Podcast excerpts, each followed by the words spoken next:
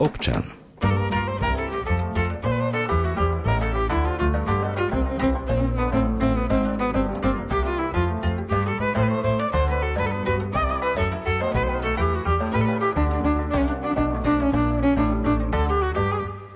Neisté časy po všetkých stránkach, ktoré aktuálne žijeme u nás doma na Slovensku, ale aj vo svete, sa premietajú i do finančnej oblasti. Čo bude napríklad s hypotékami, ktorých úroky neustále rastú? Zastaví sa to, alebo vývoj bude taký, že naozaj úroky na hypotékach budú rásť?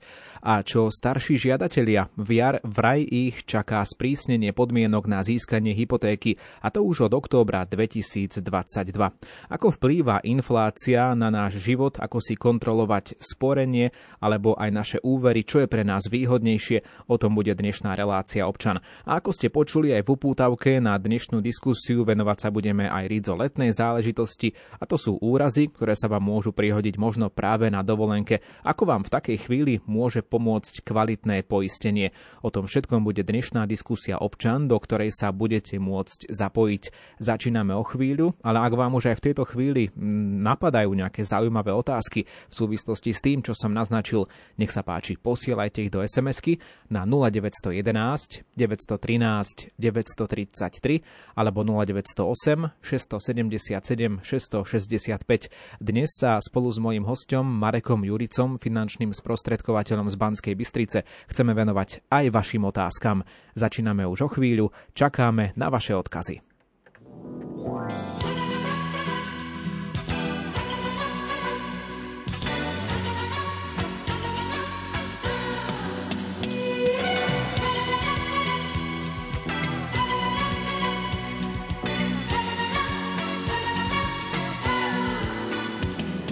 Te asombres si te digo lo que fuiste, una ingrata con mi pobre corazón, porque el fuego de tus lindos ojos negros alumbraron el camino de otro amor. Y pensar que te adoraba tiernamente, que a tu lado como nunca me sentí por esas cosas raras de la vida, sin el beso de tu boca yo me vi amor de mis amores, reina mía que me hiciste que no puedo conformarme sin poderte contemplar, ya que pagaste mal a mi cariño tan sincero, lo que conseguirás que no te nombre nunca más. amor de mis amores, si dejaste de quererme no hay cuidado que la gente de esto no se enterará. Que gano con decir que una mujer cambió mi suerte, se burlarán de mí que nadie sepa mi sufrir.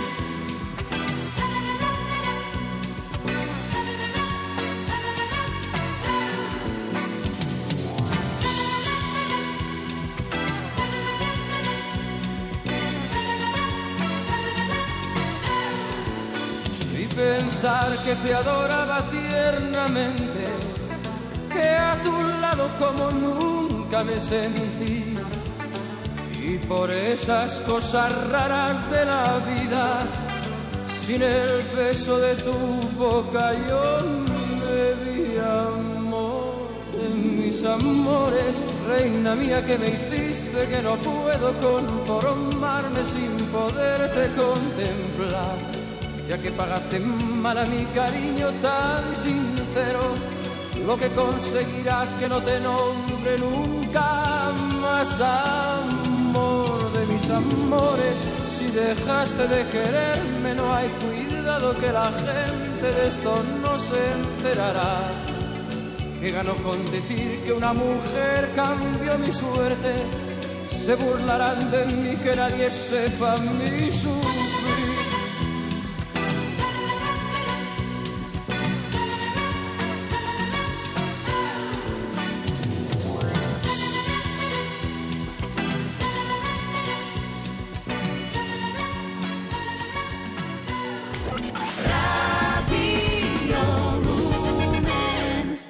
Dnešnou reláciou občan vás sprevádza Ivo Ešte raz kontakty k nám do štúdia, ak sa chcete niečo opýtať, tak SMS-ky 0911 913 933 alebo 0908 677 665. Počasie je našim hostom Marek Jurica, finančný sprostredkovateľ, ktorý pôsobí v Banskej Bystrici. Zavítal k nám do štúdia. Dobrý deň, vítajte. Dobrý deň, prajem, ďakujem pekne opäť za pozvanie. No a tak sme sa stretli možno tak pred 3-4 mesiacmi na vlnách Rádia Lumen naposledy a môžeme povedať, že hypotéky, fixácia na úrokoch, to je téma, ktorá je stále aktuálna, ktorá sa hýbe smerom nahor, pretože aj vy, ak sledujete, samozrejme určite sledujete spolu s vašimi klientmi tieto, tieto pohyby. No kedysi, nie tak dávno, možno ešte v januári tohto roka tie úroky vôbec neboli také vysoké, predtým ako sa začala vojna a vôbec ako sa slovo kríza začalo stupňovať a skloňovať v celkom aj iných konotáciách v súvislosti s vojnovým konfliktom. Dalo sa stále požičať si v mnohých bankách niečo cez 1%, dokonca niekde možno ešte aj pod 1%. Odvtedy kam sme sa dostali, pán Jurica? Dostali sme sa v podstate o 200% vyššie. To znamená, že v súčasnosti sú tie 10-ročné fixácie na hypotekárnych úveroch už cez 3% a nevyzerá to dobre a pôjde to bohužiaľ ešte vyššie. Takže 3, 3,3 sú momentálne úroky na hypotékach pri 10-ročnej fixácii úroku. Dá sa to nejako predpokladať, že kam sa to ešte až posunie, alebo to je veľmi náročné? Ono je zaujímavé to, že v roku 2007, to znamená pred 15 rokmi, boli úroky plus minus okolo 7 a my sme vlastne zaznamenali za posledných 15 rokov taký ekonomický cyklus, že tie úroky išli smerom dole až k tomu zhruba 1% a teraz sa to otočilo. Otočilo sa to veľmi prudko, z toho 1 až na 3% za veľmi krátky čas od januára zhruba do júla. Takže pravdepodobne ideme do nového, horšieho ekonomického cyklu a kľudne tie úroky môžu byť také ako v roku 2007, 5, 6, 7 Takže zdá sa, že ale ešte stále aj tých dnešných 3%, možno niečo pod 4%, stále je to podľa vás ešte dobrá ponuka vzhľadom na to, čo bude povedzme koncom roka alebo začiatkom budúceho roka, pretože možno aj teraz nás počúvajú opäť niektorí poslucháči, ktorí si potrebujú požičať, nemajú na vlastné bývanie, stávajú sa na vlastné nohy, alebo je to prípad vnúčat či detí našich starších poslucháčov. Čo im poradiť? Kým sú to len 3% a potrebujete to riešiť, tak to riešte. Pretože keď budú 6-7%, tak už sa vám bude rozhodovať čoraz ťažšie. Na druhej strane, ak sledujeme úroky napríklad v Českej republike, tak tam sú naozaj tie úroky oveľa vyššie ako u nás. Tam sa to naozaj už pohybuje na tých vyšších číslach, ako povedzme v tom roku 2007 u nás. Zdá sa teda, že stále platí to prepojenie, že pokiaľ sme teda v Európskej menovej únii, tak tam sa pohybujú aj naše úrokové sadzby. Platí to neustále naďalej? Toto je veľmi dobrá otázka, ale s veľkým otáznikom by som na ňu odpovedal, pretože mnohí ľudia sa na to spoliehali, avšak my sme riadený Európskou centrálnou bankou, no bohužiaľ asi to tak platiť veľmi nebude, pretože aj Európska centrálna banka teraz od júla už zvyšuje úrokové sadzby a plánuje to urobiť aj v septembri, čiže ten argument, že Česi sú teda mimo ECB a my sme v tej Európskej centrálnej banke už neobstojí, pretože vidíme, čo sa deje za posledného poloroka, takže bohužiaľ pôjde to hore.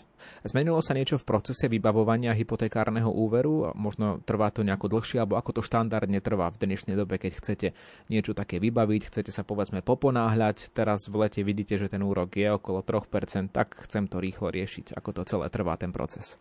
V podstate ten proces, keď donesieme všetky podklady, či už svojmu poradcovi alebo priamo do banky, tak to schválenie úveru je niekedy od týždňa do dvoch týždňov, vzhľadom na to, že aj tie pracovníčky, pracovníci bank chcú mať teda dovolenku, tak celý ten proces možno plus minus nejaký jeden mesiac môže trvať, takže treba na toto vopred myslieť.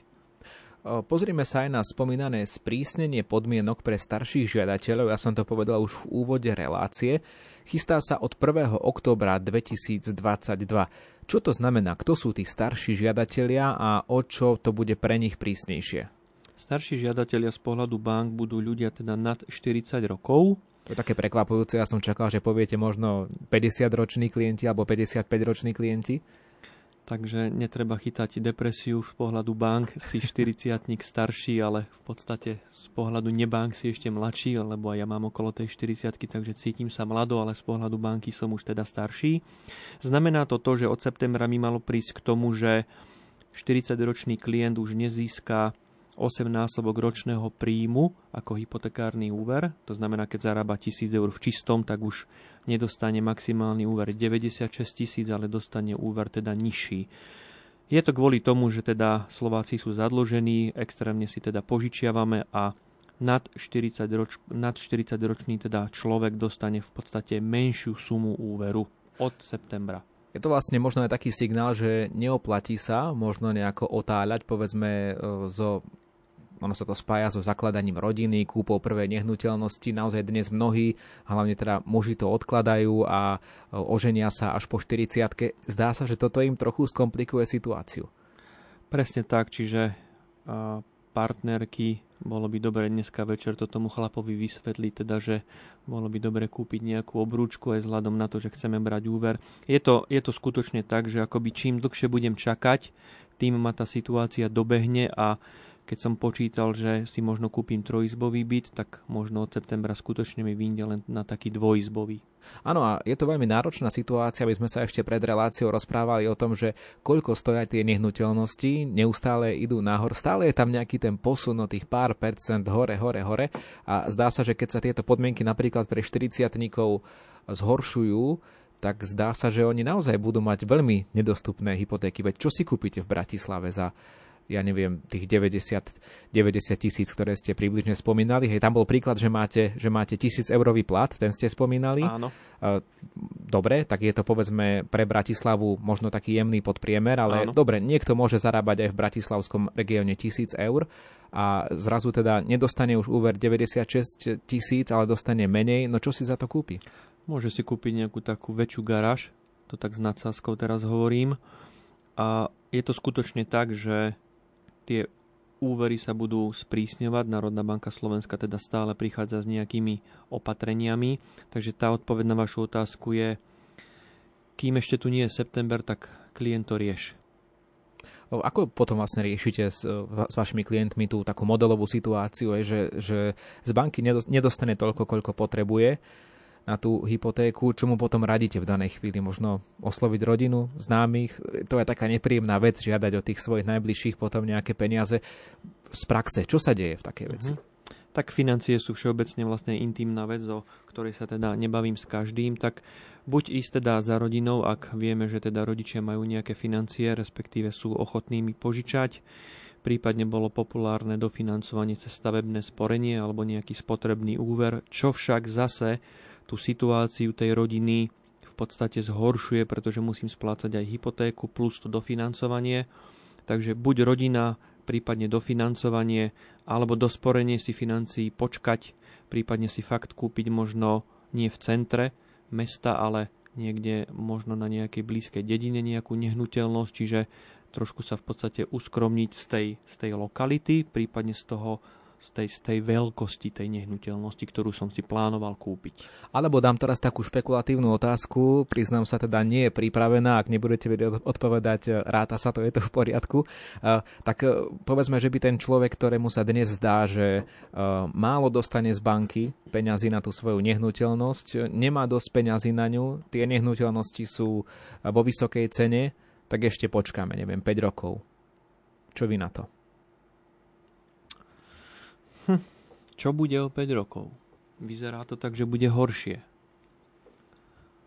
Toto je veľmi dobrá otázka, ale tá odpoveď je veľmi, veľmi ťažká. Si to závisí fakt tak od tej individuálnej situácii toho, toho klienta. Teraz akoby tá predikcia budúcnosti je taká, že ak budeš čakať, bude to horšie. Pravdepodobne to takto dopadne. Celý čas hovoríme o tom, keď si niekto ide brať úver, ale teda väčšina aj našich poslucháčov, ak hovoríme o rodinách s deťmi, teda už majú nejakú hypotéku, splácajú v súčasnosti nejaký objem financií svojej banke a sú zvyknutí na určitú sumu. Ale aj ich sa dotkne teda zvyšovanie úrokov, pretože každý má nejakú fixáciu, niekto ju zafixoval pred 5 rokmi, niekto pred 3 rokmi a niekomu možno končí povedzme práve na budúci rok 2023 fixácia veľmi príjemná, ktorá bola zafixovaná možno niekde pred, pred 3, 4, 5 rokmi na úrovni okolo 1%. Čo sa teraz stane, keď takýto človek e, s nejakou hypotékou vôjde do roku 2023 a banka mu automaticky prepočíta nejaký úrok? Čo, sa, čo, čo možno predpokladať? Možno predpokladať to, že pokiaľ mal ten úrok okolo 1% a tá úroková sadzba mu bude končiť tá fixácia budúci rok, že z toho 1% narastie na 4, 5 alebo 6%. Ja uviedem konkrétne svoj príklad, čo som ja spravil, pretože to je presne to, na čo sa pýtate. Ja som mal ešte do roku 2024, čiže ešte 2 roky, úrok 0,9. V januári som spravil to, že som si ten úrok zvýšil na 1,15 a predlžil som fixáciu nie od teraz na 2 roky, ako som mal, ale od teraz na 10 rokov. To znamená i za cenu, že mám vyšší úrok, splácam vyššiu sumu mesačne, ale kúpil som si istotu 10 rokov. Takže zdá sa, že toto by bolo možno takým, takým riešením aj dnes, hoci už to už to nebude na takej úrovni, ako ste povedali vy. Už dnes asi nikto nezafixuje si úrok na 1,15, ale povedzme, oplatí sa dnes nafixovať si úver, ísť do banky, povedať, že chcem tie dnešné 3% povedzme na 5 najbližších rokov. Je to podľa vás dobré riešenie? Myslím si, že 5 rokov je málo. Ešte viac. 10. 3%. Sú banky, ktoré dávajú aj na 15 rokov. Hej, že akoby radšej idem do 10-ročnej fixácie a ak by aj náhodou, že táto situácia, v podstate o ktorej sa rozprávame, dopadne inak, že tie úroky zase pôjdu dole, ja neviem, na 0,7, 0,8 a vy budete mať príklad tie 3%, no tak požiadate v tej svojej banke, ak taká situácia nastane, vymyslím si o 4 roky, o zníženie úrokovej sadzby. A dá že, sa to? Tá banka to potom urobí, aj keď máte fixáciu na 5 rokov? Ako náhle bude situácia na trhu taká, že tie úroky všeobecne budú tých 0,7 príklad, tak banka si vás bude chcieť udržať, tak to spraví za nejaký poplatok. Lebo za iných okolností vy môžete ísť do inej banky a žiadať teda ponuku z inej banky, ktorá vám potom ten nižší úrok asi dá. Tak presne, je to asi založené. Presne tak. Jasné. Videl som, že máte prechystané aj nejaké prepočty, že ako si to predstaviť pri nejakých modelových e, príkladoch. Niekto má úver povedzme 50 tisíc, niekto má úver 100 tisíc. Čo sa mu stane, keď sa zvýši tá splátka ten, pardon, keď sa zvýši ten úrok na, na splátke z toho povedzme 1%, neviem, na 5, 6, čo to bude znamenať pre tú mesačnú splátku, pre tú rodinu, pre toho jednotlivca? Príklad číslo 1 hovorí, ak máme teda na 20 rokov ešte splácať 50 tisíc pri 1%, ktoré teda máme, tak splácame zhruba 230 eur. Momentálne teda tie úroky sú 3%, čiže by nám splátka narástla na 280, to znamená o 50 eur mesačne.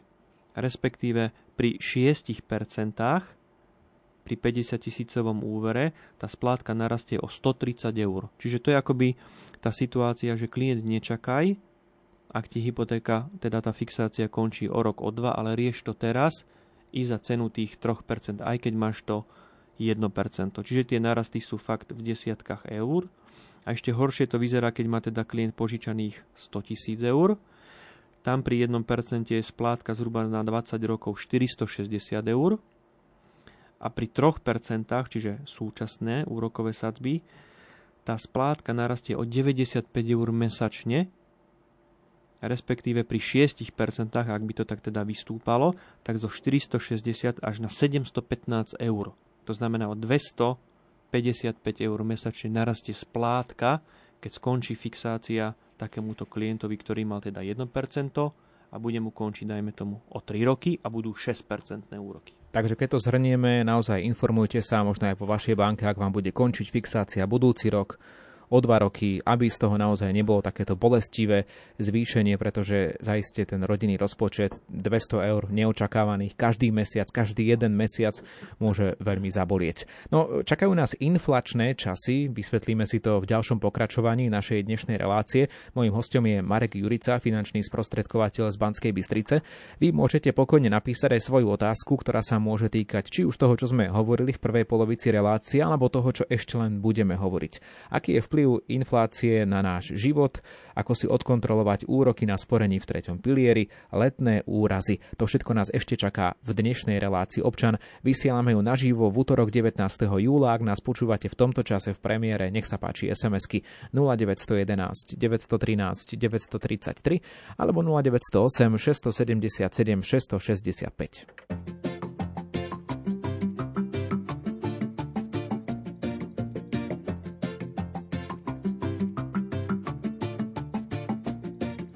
La, la, la, la, láska je to, čo ma la, la, láka. Mm-mm, mm-mm. La, la, la, la, láska je to, čo so mnou mama máva. Tak daj mi ruku, nech tu nezostaneš sama. Ak sa dva rovnaké póly stretnú, ak si nájdu k sebe správnu cestu, z bubli fuku vyfúknem dve bubliny, čo rýchlo na zem klesnú. Ty si môj svet, ty si môj vesmír a jeho stred, nechaj ma viesť. Podaj mi ruku, ak to budeš chcieť. Ty si môj svet, vyfúknutý z bubliny, nechaj ma viesť. Opri sa o mňa, ak to budeš chcieť. Mm-mm. La, la, la, la, láska je to, čo ma mama. Mm-mm, mm-mm. La, la, la, la, láska je to, čo vo mne zanecháva. Pocit, ktorý nenahradíš, ak si sama. Sa dva rovnaké póly stretnú, ak si nájdu k sebe správnu cestu, z bubli fuku vyfúknem dve bubliny, čo rýchlo na zem klesnú. Ty si môj svet, ty si môj vesmír a jeho stred, nechaj ma viesť. Podaj mi ruku, ak to budeš chcieť. Ty si môj svet, vyfúknutý z bubliny, nechaj ma viesť. Opri sa o mňa, ak to budeš chcieť. Ty si môj svet, ty si môj vesmír a jeho stred, nechaj ma viesť. Podaj mi ruku, ak to budeš chcieť. Ty si môj svet, vyfúknutý z bubliny, nechaj ma viesť. Opri sa o mňa, ak to budeš chcieť.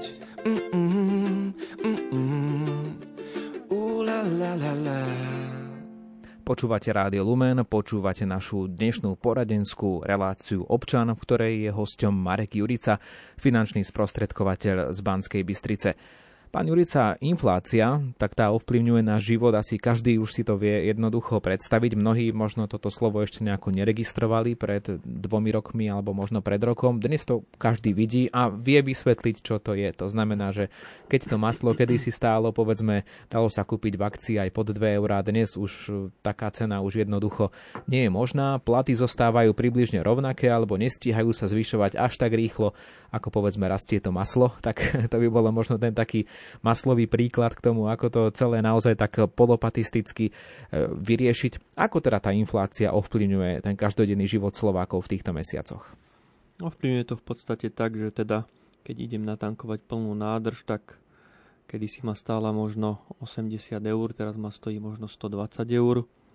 Príklad, keď idem na nejaký bežný nákup a kúpil som plný košík, v ktorom bolo nejakých 30 produktov za 100 eur, tak teraz za tých 100 eur kúpim tých produktov len 20. Zvyšovanie energií, čiže aj tam sa prejavuje vlastne inflácia. V podstate v každodennom živote, alebo idem na obedové menu, niekedy si som sa možno naobedoval za 5-6 eur, teraz to už ide do takých vyšších čísel. Mnohí ľudia by sa na infláciu pripravili asi tak naozaj takým tým takým zdravým sedliackým rozumom. Tak čo, tak niečo odložím, povedzme do obálky alebo odložím tam o niečo viac na horšie časy, keď to už naozaj nebudem zvládať, nebudem stíhať.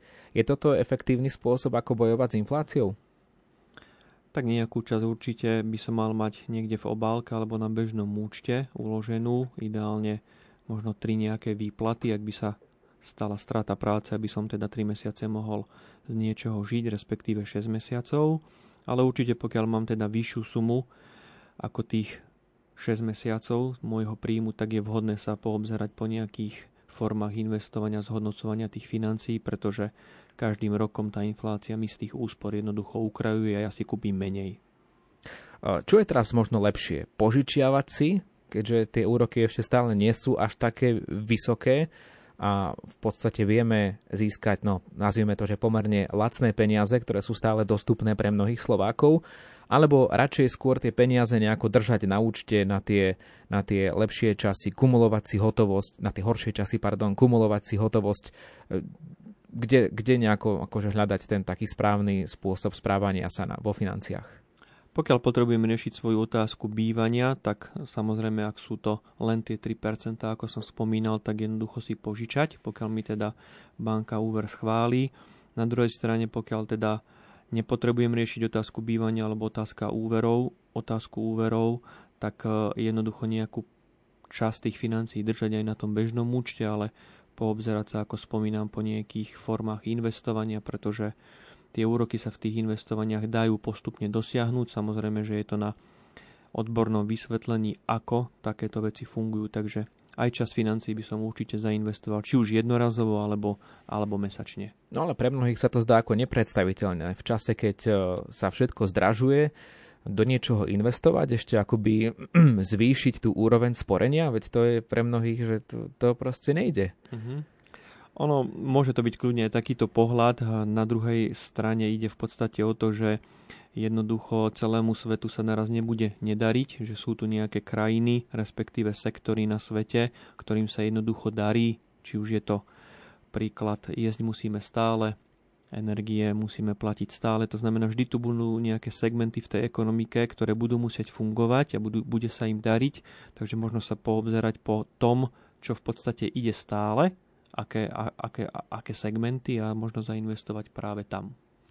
Poslucháči nás sledujú pozorne aj vo forme toho, že nám píšu nejaké tie SMS-ky. Poslucháčka Anka z Košic skôr teda reaguje, ako sa pýta, ešte na tú predchádzajúcu tému hypoték. S manželom sme refinancovali hypotéku ešte v novembri 2021. Bolo to ale s pokutou od banky, ale oplatilo sa máme 0,99% úrok zafixovaný na 10 rokov. Tam teda možno vyvstáva z toho otázka, ktorú už Anka z Košíc nepomenovala vo svojej sms teda aby to bolo zaujímavé aj pre ostatných poslucháčov. Nebáť sa, povedzme, nejakej, nejakej, nejakej pokuty od banky, ak dostaneme dobrú ponuku? Pokuty sa určite nebáť a spravila v podstate táto poslucháčka výborný krok, to znamená, treba si vyložiť nohy, urobiť kávu a byť, byť v pohode, spravili ste veľmi dobre. Tá pokuta teda vzniká vtedy, ak, ako keby e, skôr odstúpime od tej zmluvy, alebo ako, ako vzniká tá pokuta od, od, od banky? Pokuta vzniká tak, že pokiaľ dlžím 80 tisíc v banke A a chcem si preniesť tú hypotéku do banky B mimo tej fixácie, že mi, hypoté- že mi fixácia končí o 2 roky, tak banka má právo akoby 1% mať pokutu, to znamená z tých 80 tisíc mi v podstate 1% dá ako pokutu za to, že od nej odchádzam. Ale nakoniec aj tak zarobím viac, lebo v tej druhej banke mi dali lepší úrok. Tak. Presne tak a kupujem si ten čas, tú dobu istoty na tých povedzme 10 rokov, ako urobila táto vaša poslucháčka. Ak máte aj vy nejaké otázky, nech sa páči, formulujte ich do SMS-ky, vysielame naživo v útorok 19. júla, spolu s pánom Marekom Juricom ich radi zodpovieme, ak budeme vedieť, na 0911 913 933 alebo 0908 677 665. Pozrime sa aj trošku na inú tému. Vieme o prvom dôchodkovom pilieri, vieme o druhom dôchodkovom pilieri, niečo sme už o tom hovorili aj v našich reláciách, ale existuje aj tretí dôchodkový pilier. To je aký, pán Jurica? To je taký, že ja ako zamestnanec si idem sporiť na dôchodok nejakú mesačnú sumu a zamestnávateľ je mi ochotný prispievať na toto moje sporenie, pretože on si tú sumu vie odpočítať v podstate z daní. Takže prispievam mi zamestnávateľ a prispievam si aj ja na svoj dôchodok.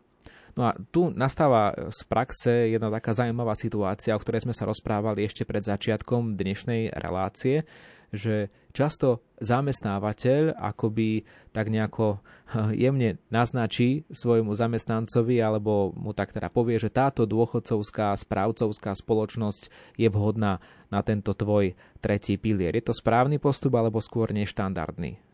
Je to neštandardný postup, pretože ja ako zamestnanec mám právo zo zákona si tú dôchodkovú spoločnosť vybrať. V súčasnosti teda na trhu pôsobia 4 tie dôchodkové spoločnosti ponúkajúce tretí pilier, čiže ja ako zamestnanec si môžem ten tú, tú dôchodkovú spoločnosť vybrať a zamestnávateľ musí mojej požiadavke vyhovieť. Čiže keď ma akoby on tlačí do spoločnosti A a mne sa zdá, že lepšia je spoločnosť B, tak ja mám právo, aby on mi prispieval do spoločnosti B. A v čom to má význam vyberať si spomedzi tých spoločností, veď laik by mohol povedať, že je to absolútne jedno. Má to význam v podstate v tom, že spoločnosti rôzne zhodnocujú tie moje financie, takže treba si spraviť v podstate prehľad, ako tie dôchodkové fondy v tých spoločnostiach ponúkajúce tretí pilier mi zarábajú alebo nezarábajú aj vzhľadom na tú dnešnú infláciu, takže porovnať si v podstate úroky a rozhodnúť sa prípadne prestúpiť zo spoločnosti A do spoločnosti B. Vždy je to dobré, keď má, keď má zamestnanec e, takého zamestnávateľa, ktorý je ochotný platiť aj ten tretí dôchodkový pilier, za to treba byť určite v dnešnej dobe vďačný, ale čo ak ten zamestnanec zistí, že zamestnávateľ prestal platiť ten tretí dôchodkový pilier, má ten zamestnanec potom nejaké právo to vymáhať, ako keby? Väčšinou sa to zistí až na ročnom výpise, ktoré teda tie dôchodkové spoločnosti tomu zamestnancovi musia poslať. Potom samozrejme, keď sa príde na to, že ten zamestnávateľ neprispieval, tak je, je dôležité s tým ekonomickým oddelením tej firmy, kde pracujem, si to teda vykomunikovať, že prečo takéto niečo nastalo. Kľudne to môže byť len nejaká administratívna chyba, respektíve sa dožadovať toho, že teda či mi to doplatia a komunikovať s tým zamestnávateľom. Hovoríme o treťom pilieri, ale poslucháči, teda väčšina pozná teda ten prvý pilier vyplácaný, to je ten klasický štátny dôchodok. Druhý pilier, tam si už teda prispievame nejakú tú, tú svoju časť, mnohí z nás, alebo teda takmer všetci ľudia. Ten druhý pilier, tam mnohí sledujú povedzme také články z internetu, že indexové fondy zaznamenávajú horšie zhodnotenie ako v roku 2021 a indexové fondy to sú tie, ktoré sa odporúčajú tým sporiteľom, ktorí sú pomerne ešte mladí na dlhú dobu, aby, aby naozaj nemali tie svoje úspory v dlhopisových fondoch, kde budú stať, kde sa budú málo zhodnocovať, ale teda keď ľudia počúvajú, že tie indexové fondy, že sa im tento rok nejako teda nedarí, že to nie je kto vie čo proti roku 2021, je dôvod na nejaké obavy alebo, alebo netreba nič vyberať, nič meniť v tej investičnej stratégii, ak je takto dlhodobo nastavená? Pokiaľ som teda z pohľadu tej dôchodkovej spoločnosti mladý a ako 41 ročný, naproti tomu pre tú banku som už starý, ako sme spomínali. Takže pre dôchodkovú ste ešte mladý, 41 ročný. Presne Dobre. tak. Takže pokiaľ mám do tých 50 rokov, tak určite by som na tej stratégii nič nemenil a kľudne mal vlastne aj tie, aj tie indexové fondy. Pokiaľ teda už som starší, teda nad tých 50 rokov, tak tam by som sa odborne poradil, či by nebolo vhodné aspoň časť tých peňazí presunúť možno do tých akciových, respektíve dlhopisových fondov. Takže vždy odborné poradenstvo. V dnešnej relácii občane našim hostom Marek Jurica. My ešte budeme hovoriť aj o letných úrazoch a o tom, ako vám v takejto situácii môže pomôcť kvalitné poistenie. Pokračujeme v našej diskusii už o chvíľu na vlnách Rádia Lumen.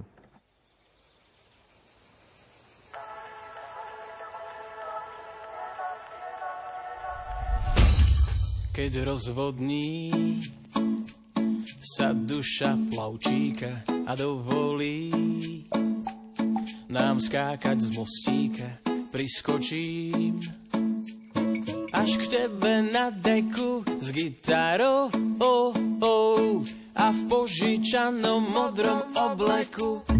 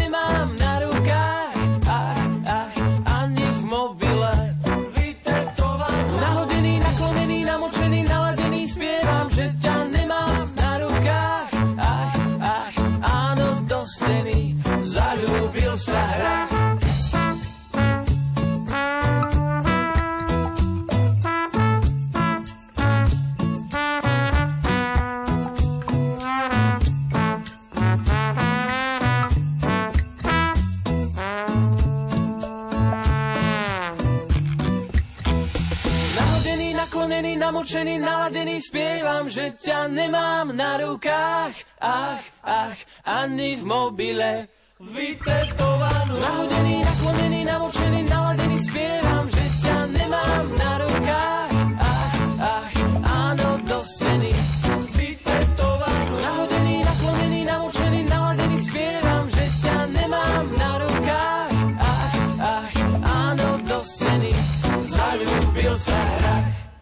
Tak pesnička od kapely Metelica Plavčík nás trochu tak voviedla aj do tej letnej atmosféry, ktorá sa mnohým spája aj s dovolenkovým pobytom, či už pri mori, alebo niekde na Slovensku, alebo niekde na horách. No a častokrát pri takýchto letných radovánkach sa stane aj niečo nepríjemné, nepekné, niekde spadnete, zachytíte sa niekde možno v mori pri nejakej skale a utrpíte úraz, alebo takisto sa vám to môže stať aj na Slovensku pri akomkoľvek rekreačnom pohybe. V takej chvíli môže vraj pomôcť kvalitné poistenie. Pán Jurica, začnime s tým, čo sa vlastne tak môže stať na tých letných úrazoch, s čím sa vy tak najčastejšie stretávate v prípadoch svojich klientov, keď nahlasujú nejaké tie poistné udalosti v rámci úrazov. Čo sa tak deje napríklad? Väčšinou sú to v podstate nejaké zlomeniny, vyvrtnuté členky, pomliaždeniny, nejaké tržné rany. To znamená, že niekde na skale sa človek zachytí, proste rozreže si ruku, takže väčšinou takéto, takéto veci. No dobre, tak ale nejde o život a niekto môže povedať, že v čase inflácie, na čo by som si mal platiť ešte nejaké, nejaké poistenie, ktoré by pomohlo pri úraze, veď nakoniec tá poistka mi tú ruku nevylieči. Pokiaľ sú to takéto bežné veci, ktoré človek akoby tak rozchodí za týždeň, za mesiac, za dva, tak sa, samozrejme, že pre niekoho to poistenie význam nemá alebo nevidí ho v ňom. Pokiaľ sa bavíme o nejakých už potom ale fatálnych rizikách, nebude aj nejaká dlhodobá PNK, ťažký priebeh covidu, čísla sa pomaly teda bohužiaľ zvyšujú, alebo nejaké onkologické ochorenie, prípadne invalidita, tak v podstate tá poistenie by ma malo zachrániť v tom, že mi poskytne tá poistenia nejakú sumu peňazí, z ktorej dokážem teda vyžiť mesiac, dva, rok, dva, Takže je to vlastne ako keby náhrada za to, že nemôžem pracovať. Tak to treba vnímať. Presne tak, ja prenášam tie riziká, ktoré by som finančne nezvládol, nejaké onkologické ochorenie, invalidita, ktorá je na celý život, na tú poisťovňu, ktorá teda má peniaze a tie peniaze mi poskytne, aby som ja teda dokázal akým spôsobom fungovať. Dobre, no a na tie letné úrazy, ako sa to dá zabezpečiť, akým druhom poistenia? Je to cestovné poistenie, alebo, alebo je to niečo iné? Lebo tak ľudia napríklad, keď e, cestujú po Slovensku, tak si predsa nerobia cestovné poistenie, veď nejdu do zahraničia, aj tu sa im môže stať úraz. V podstate na Slovensku platí to, že pokiaľ idem teda do nejakých hô- hôr, veľhôr, tak mal by som mať nejaké samozrejme cestovné poistenie, pretože zásah horskej služby stojí nemalé, nemalé financie. Pokiaľ ale mám bežné úrazové poistenie a idem len niekde na výlet, tak to poistenie samozrejme, že mi platí, ak sa stane teda nejaký úraz. Na druhú stranu, ak plánujem vycestovať do zahraničia, čo je len za hranice niekde do Českej republiky, tak samozrejme, že by som nad tým úrazovým poistením, teda cestovným, mal uvažovať, pretože môže sa stať úraz, alebo sa môže pokaziť auto a ostanem niekde pred Prahou, ako by poviem, takže vysieť a čo potom. No dobre, ale ak hovoríme o tých zdravotných rizikách, tak predsa máme Európsky zdravotný preukaz poistenia. To mnohí tak argumentujú, že na čo platiť alebo na čo pchať peniaze poisťovniam, keď predsa všetci máme na tej druhej strane kartičky zdravotného preukazu ten európsky zdravotný preukaz, platný predsa vo všetkých krajinách Európskej únie, aj v Čechách, ako ste hovorili. Áno, toto je taký veľmi, veľmi častý argument, len treba si uvedomiť, že v podstate, keď sa niečo stane v zahraničí, dajme tomu mimo Európy, tak mi to neplatí, respektíve ak sa stane niečo aj v Európe, tak je otázne, že koľko tých financií by mi tá zdravotná poisťovňa v podstate poskytla, či by mi to vôbec preplatilo tie náklady na liečbu, prípadne nejaké nebodaj trvalé následky. Sú drahé takéto cestovné poistenie, alebo áno, tak každý už asi ráta, naozaj každé euro, ktoré sa vynaloží aj na dovolenke. Možno už sa nekúpia dva kopčeky zmrzliny deťom, ale iba po jednom, tak možno dobre padne aj ušetriť za také poistenie tých pár desiatok eur, nie? Tak tie poistenia samozrejme, že išli smerom nahor, čo sa týka cien, lebo teda Slováci sme rozcestovaní, cez leto je to normálne, že si chceme oddychnúť. Na druhej strane, či mi v podstate ako troj štvorčlenej rodine stojí za to, že tých možno 70-80 eur príklad, koľko stojí to cestovné poistenie. Či mi to stojí za to, že ak by sa nebude niečo stalo, tak potom v podstate síce som ušetril 80 eur, ale môže to mať aj celoživotné následky, ktoré teda finančne už klient neutiahne, ak sa nepoistí. My už smerujeme ku koncu našej dnešnej relácie a budeme sa trochu rozprávať o tej budúcnosti, tej finančnej krízy, ktorú prežívame vo svete, ale aj u nás doma na Slovensku. Ešte predtým je tu posledná šanca pre vás. Ak sa chcete opýtať nejakého, nejakú otázku nášho dnešného hostia, tak nech sa páči. SMS 0911 913 933 alebo 0908 677 665 Máte poslednú šancu formulovať vašu otázku, poslednú minútu, tak rýchlo do toho.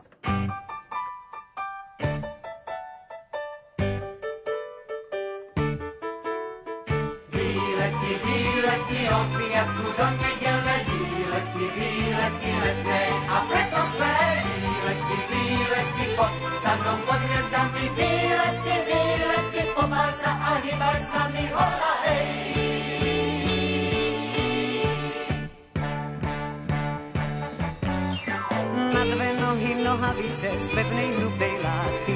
Bude to ten výlet síce, nebude však krátky. Cez rameno štyri struny stačí, aby hrali. Hoci ste dnes bez koruny, budete tam králi. Už je to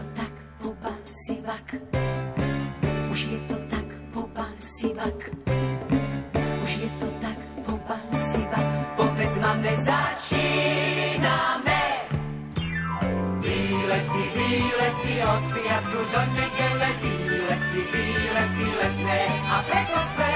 Výlety, výlety, pod stanom, pod hviezdami, výlety, výlety, pomal sa a hýbaj s nami, hola, hej.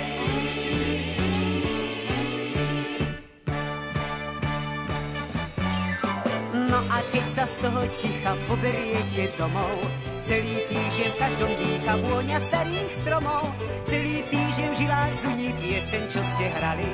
Boli ste tam bez koruny, boli ste však králi. Pozor, pozor, osobný vás to biskupy dostanú z tretieho nástupišťa.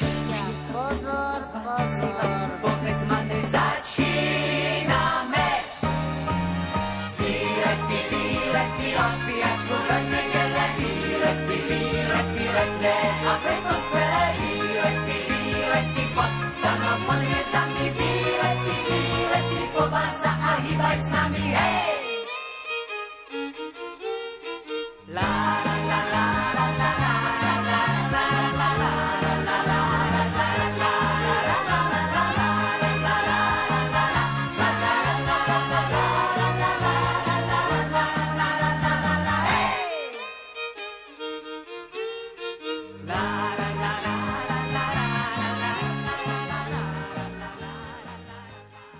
Sme v závere dnešnej relácie občan, venujeme sa aj vašim otázkam, ktoré naozaj v tej poslednej minútke ešte prišli.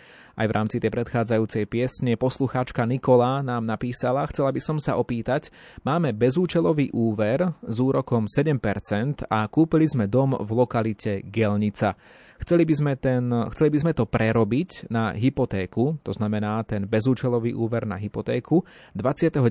júla príde odhadca. Chcela by som vedieť, ak by mal dom hodnotu 30 tisíc eur, či by sa to dalo a či by nám dali aj nejaké peniaze ešte na prerábku toho domu. Čo, čo hovoríte? Marek Jurica, náš dnešný host, finančný sprostredkovateľ z Banskej Bystrice. Pokiaľ budete spĺňať aj to, že budete vedieť dokladovať príjem zo zamestnania alebo teda z podnikania, tak myslím si, že táto úvaha, ako uvažujete, je dobrá, pretože spotrebný máte, ako spomínate, 7%, hypotéku, keď získate, vymyslím si, za 3,5%. Takže táto úvaha je dobrá a pokiaľ ten domček bude mať hodnotu 30 tisíc, tak ak by vám z toho dali 70%, to znamená 21 tisíc, tak teoreticky by, vám to takto mohlo výjsť. Takže predpoklad je, že z toho 30 tisícového domu sa získa 70%, možno 80%, takže v tom horšom prípade 21 tisíc by teoreticky vedeli získať ako, ako hypotéku. Ak splňajú tie náležitosti príjmu. Presne tak. Uh-huh. Ešte je tu aj poslucháčka Eva, ktorá sa pýta, ideme do Medžugoria na púť, e, treba sa poistiť aj na koronu? Ak by nebodaj ste tam zostali pozitívni a musíte tam ísť do karantény, tak tá karanténa niečo stojí a z toho podstate to cestovné poistenie a to cestovné poistenie by vám vlastne uhradilo tie náklady na tú, na tú karanténu, takže určite áno. V praxi to znamená, že ten človek tam povedzme bude musieť zostať na nejaké vlastné náklady v nejakom hotelovom zariadení, povedia mu, ja neviem, 5 dní, tak? Presne tak, to znamená, budete to musieť zaplatiť. Treba si pýtať samozrejme od toho nejaký doklad o, o, o úhrade, nejaké papiere a poisťovňa v podstate by vám to potom mala preplatiť za to, že ste tam tých 5 dní v karanténe museli zostať. Sme teda v slubovanom závere našej dnešnej relácie. Pozrieme sa na to, čo nás čaká. Európska centrálna banka zvyšuje úrokové sadzby.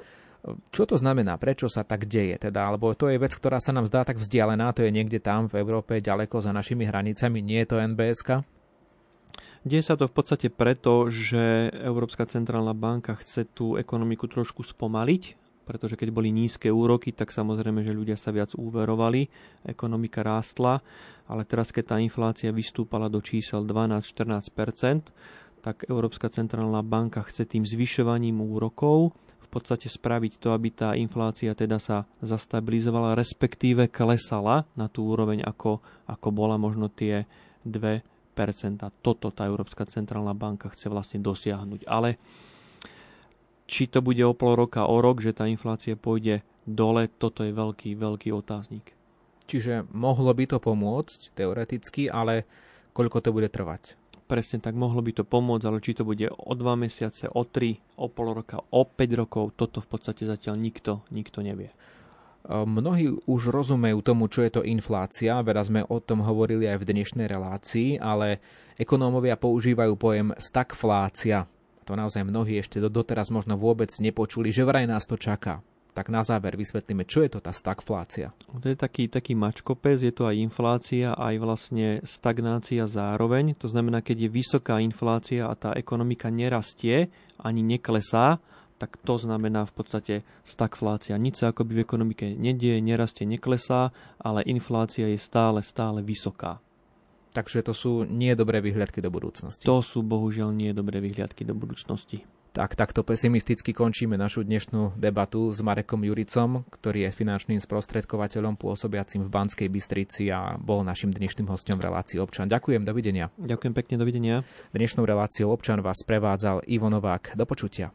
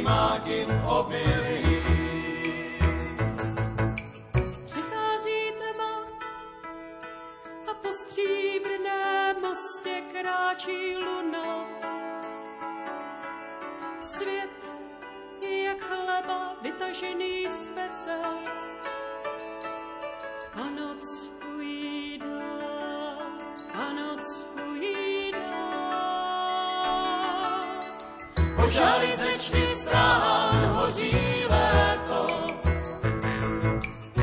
O mamě kvetou a kátové háje.